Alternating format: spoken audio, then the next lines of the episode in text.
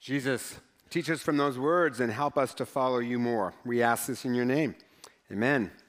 Well, hello, 945. Hello to those of you watching at home on live stream, first Sunday live streaming this service. Yay, it's great to have you joining us. And what a really cool game last night, right? Like, oh man, I just love those one handed catches, are so cool. But that's not what the sermon's about though I could talk for some time on that, but I won't. Uh, for Christmas, my mother in law gave us Alexa, or an Alexa, not sure how you would say that. It's this little black box that sits on the table, and you can ask it to play music, or you can ask it questions, and it'll answer. So for fun, I asked Alexa, What is the meaning of life? And she said, 42. like, what does that mean? It's like weird prophecy or something? And so I rephrased and I said, Alexa, what is the purpose of my life? And she said, hmm, that's a tough one. I don't know, but you could try Bing. Stupid machine. Because it's kind of an important question, right? Like Mark Twain said, the two most important days of your life are the day you're born and the day you figure out why. And a recent national poll asked if you, uh, people, if you could ask God any question, what would it be? The top answer was, God, why am I here on earth? Now, when I say what is the purpose of my life, I don't mean that in a philosophical foreign film with subtitles kind of a way.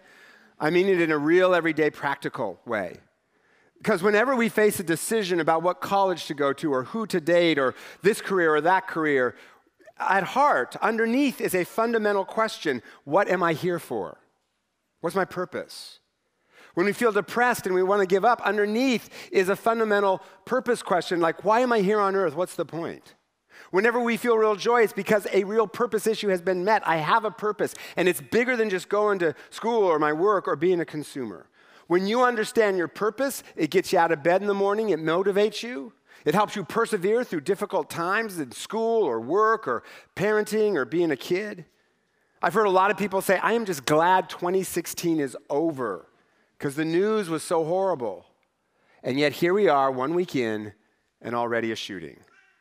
But when you know your purpose, it gives you hope because you know how God has wired you to be part of the solution. And when you are part of the solution, you have hope. We're starting a new sermon series today on the book of Jeremiah. It's the longest book in the Bible, 52 chapters. So, one for every Sunday of the year.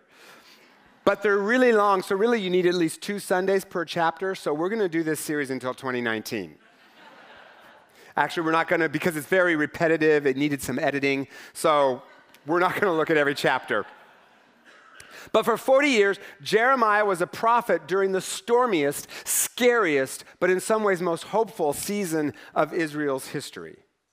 And Jeremiah started out during the reign of King Josiah, who was a good king, presided over a spiritual revival and economic prosperity, but he was followed by four terrible kings, and which eventually led to the Babylonian Empire destroying Israel, taking the Israelites into exile in Babylon for 70 years. And you can see the map there. So Jeremiah lived in strange times in a strange land.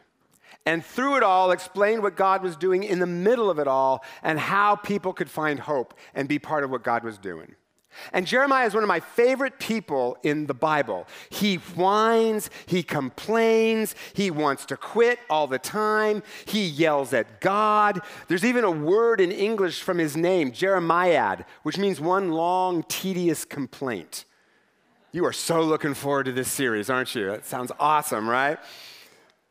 But here's what's cool about Jeremiah he becomes strong, he helps to change a culture, and he provides wisdom on a lot of different topics in life. There's going to be a wide variety of topics in this sermon series. And ultimately, Jeremiah casts a vision of hope that points to Jesus who comes 500 years later. But what I most like about Jeremiah is he is filled with passion. And through him, we see a passionate God who calls us to passionate, large lives with him. And in the opening chapter, God prepares Jeremiah to bring hope in strange times. And part of that is to know your purpose, your calling in life. Now, just as an aside, I think whenever we face a decision, this job, that job, this school, that school, I really do believe if God has a specific thing in mind, He usually is pretty clear with us. But I think most of the time in decisions, God just says, You pick. I am the master jazz musician. You pick, you play your notes, I'll improvise, and it'll be a great concert. And by call, I don't necessarily mean job. That's part of it, but it's bigger, and I'll get to that. But when you know your call, your purpose, what God's calling you to, it can help guide you. It can give you deeper meaning and hope and joy in life, even in difficult times. Plus, the vision of this church is that we see God's revival of all things happen on the east side and beyond. And the way that happens is when each one of us is constantly asking Jesus every day, Give me eyes to see how I can be part of bringing your healing in this school, office, neighborhood. Now, that's a tough vision. It's not like building a building where you know what you're, right? There, it's concrete, right? That, that requires each of us to hear from God the nudges, the call every day to how we can bring healing wherever we are. That's hard to do. And last month, we had you fill out, we had you write down where do you feel God calling you to bring healing? And thousands of you did that. But how do we really figure that out? Not just in the big things like this job, that job, this person to date, that person to date, but in the daily things. What is God nudging, calling me to do? How do I hear it? So I'm going to make a few observations from this text, and I'm kind of going to go verse by verse. The book begins the words of Jeremiah, son of Hilkiah, one of the priests at Anathoth. Okay, right there. One of the ways we figure out what God's calling us to is to be open to God's interruptions. Because he is the son of a priest. Jeremiah's career path was marked out for him. He's going to be a priest. But God interrupts that career path to call him to be a prophet, and those are different things. For one thing, the priests had it pretty good. The priests got paid, prophets didn't. Priests conducted religious ceremonies. Prophets had to tell people what they did not want to hear, and that is not always fun. So God interrupts Jeremiah's career path to be a prophet.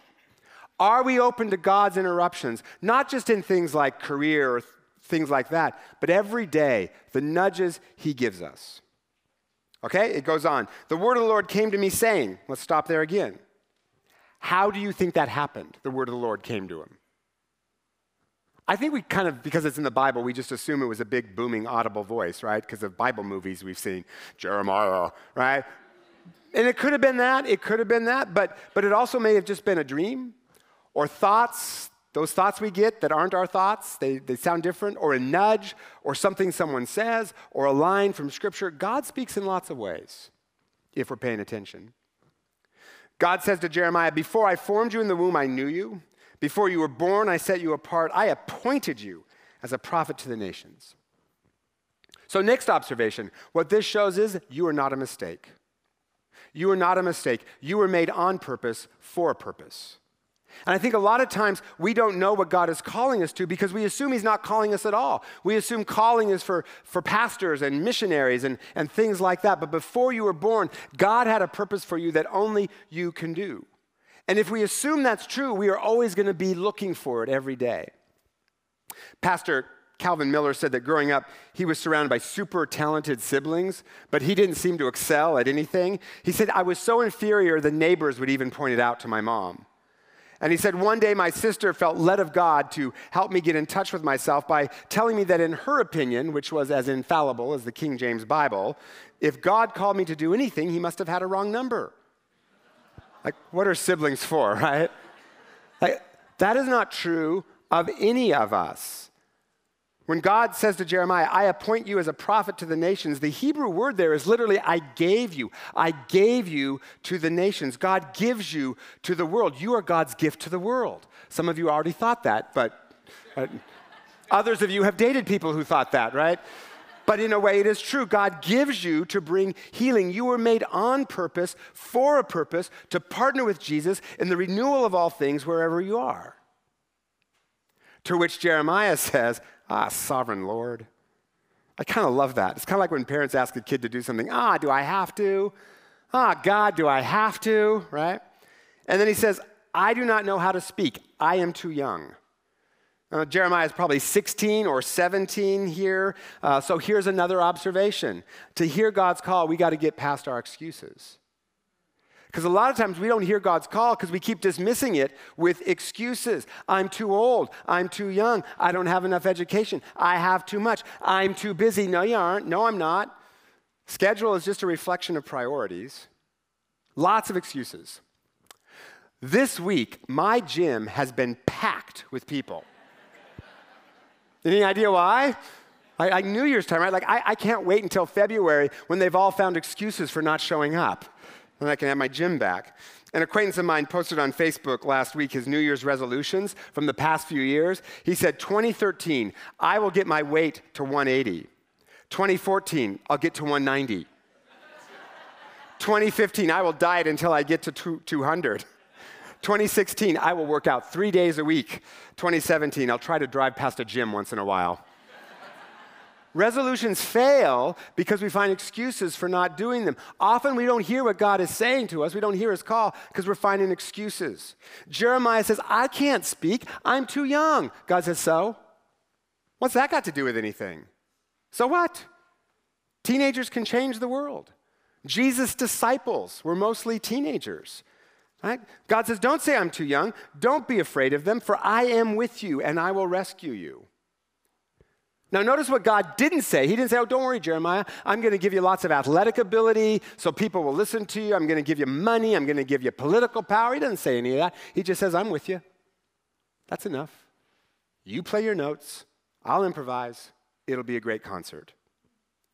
See, God is not looking for extraordinary people, He is looking for ordinary people who trust an extraordinary God.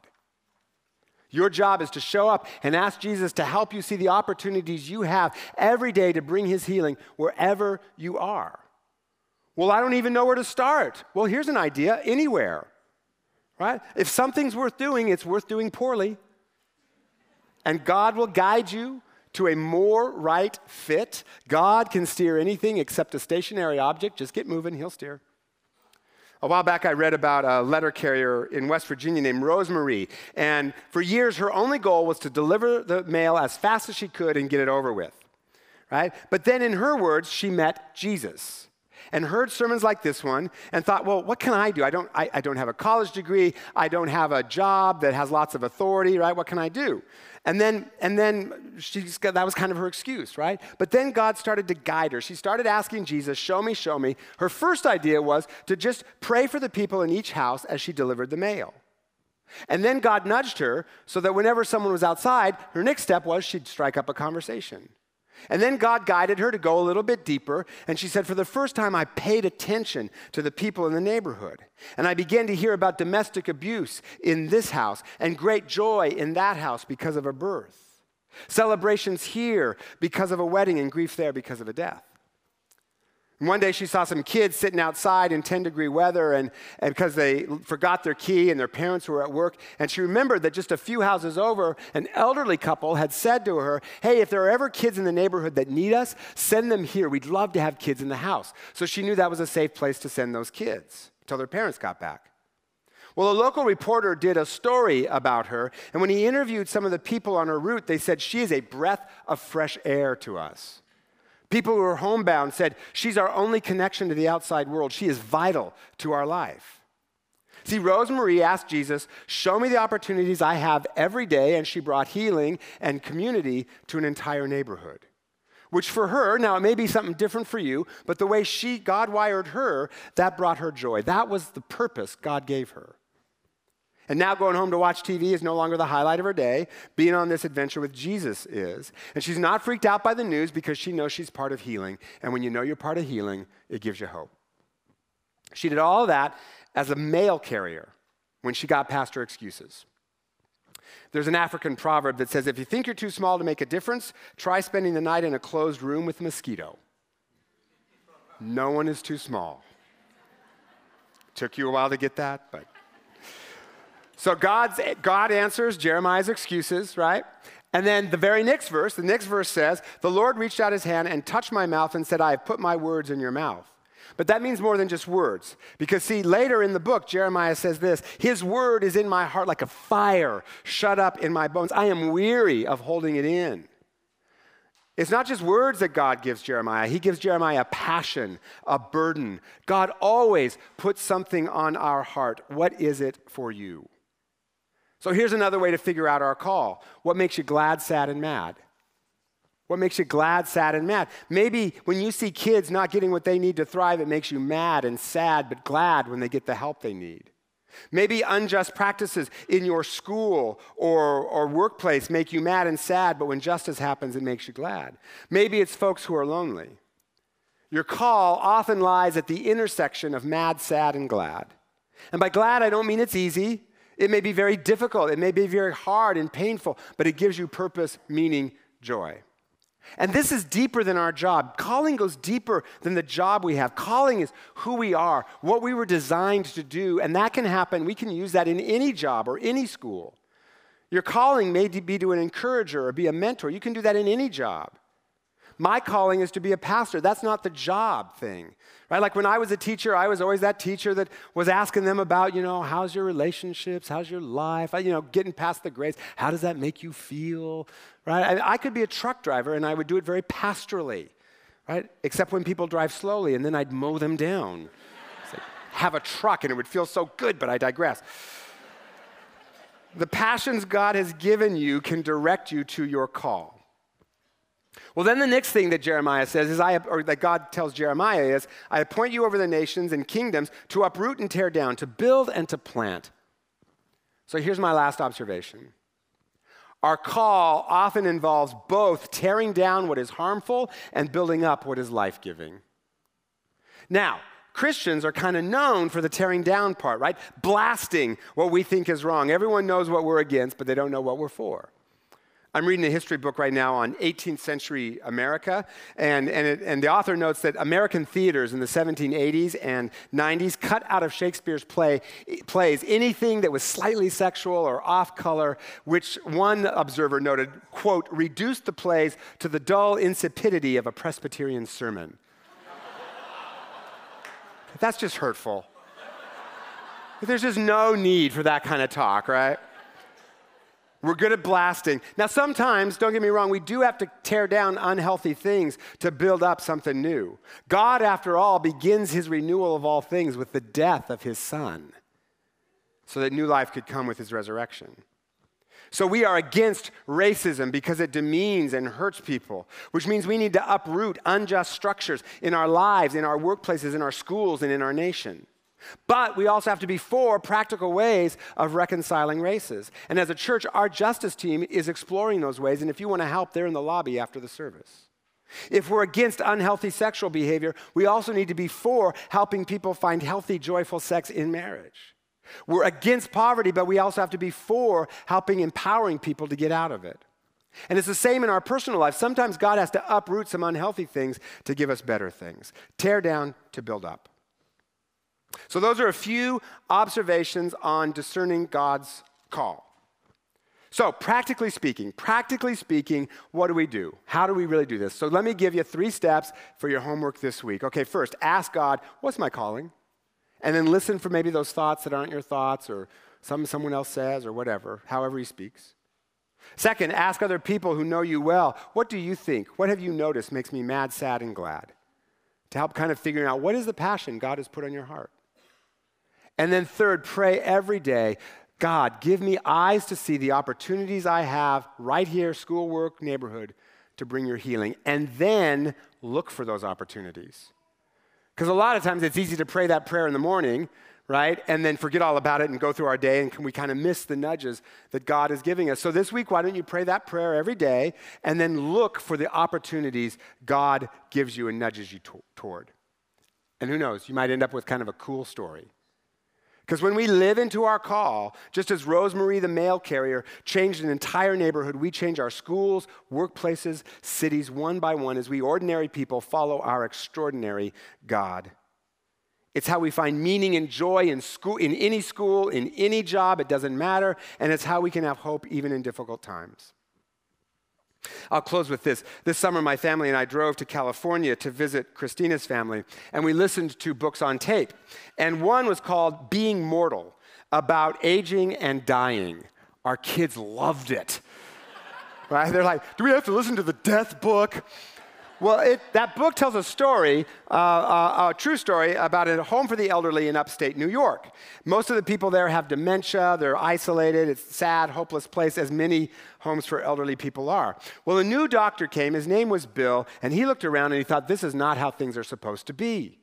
So he got the leadership team together and he said, These people don't need to be more protected from death, they need to be more connected to life. So let's get a green plant for every room. And then he said, And you know what? We need some creaturely energy here, so let's get a dog. And the leadership team was like, uh, health code issues, right? He said, In fact, let's get two dogs. And they're like, uh, definitely, health code issues. And then he said, and let's get four cats because some people aren't dog people, they're cat people. Tragic. There's no cure for it. He didn't, that's my editorial little comment there. And then he said, and people need the sounds of life. It's just, it sounds like death around here. It's depressing. It depresses me. Birds chirping, that's the sound of life. So the leadership team said, and how many birds would be required for this sound of life? And he said, about 100. And they said, are you crazy? Have you ever lived in a house with two dogs, four cats, and 100 birds? And he said, no, but it sounds cool. And by sheer force of will, he wore them down and they agreed. And they had no clue what they were doing, right? The delivery truck came with 100 parakeets, but, but they didn't have the cages yet. So the delivery guy just let them loose in the facility. Right, the cats were going crazy over the birds, right? And, and this staff was freaking out, chaos, and there was this weird sound they'd never heard before. The residents were laughing, having the time of their lives. And then stuff started to happen. People who they thought couldn't talk started talking. People who they thought couldn't walk started walking up to the nurse's station and saying, I'd like to take the dog for a walk. The mortality rate dropped 15%. The amount of medicines people took dropped by half. Researchers came to figure out why, but they couldn't. And Dr. Bill said, Oh, I know. It's that people need to be connected to something bigger than themselves. They need to have a cause to live for that's bigger than just not dying. He called the whole thing the Eden Alternative, which is a great name. Because, see, God's project is to revive all things the way that He intended them to be in the beginning. And that facility was not how God intended things to be. And so Dr. Bill brought a little bit of heaven down to earth. It was his purpose. It was his call. It was what made him mad, sad, and glad. It had, he, had, he had to overcome some excuses. He had to uproot some stuff, some old ways of thinking, a couple of health code issues, right? Interrupted what was going on, but brought hope to what seemed hopeless. And what's true of those residents is true for us. We need to live for something more than just not dying something bigger than just getting through the day or, or, or, or, being a consumer. You were made on purpose, for a purpose, to partner with Jesus in the renewal of all things. And there's no formula, there's no blueprint for how we do that, but Jesus can give each of us a redemptive imagination to see the opportunities we have at school, work, neighborhood. See, God wants to make much out of your life, and that will make your life harder, promise you, but also bigger and better and deeper. You know, in spite of all of his whining, complaining, and insecurity, Jeremiah ends up standing firm against injustice, unintimidated by fear, and changes Israel for the better. Not bad for someone who started out as, quote, just a boy. And if God can do that through Jeremiah, who was a disaster, well, then what can he do through you and me, through us, in us, and all around us? So, Jesus, thank you that you are the God who calls and the God who sends. And help us to hear who you have called us to be, what you are calling us to, and then respond so that people see that you're alive in us. We ask this in your name, Lord. Amen.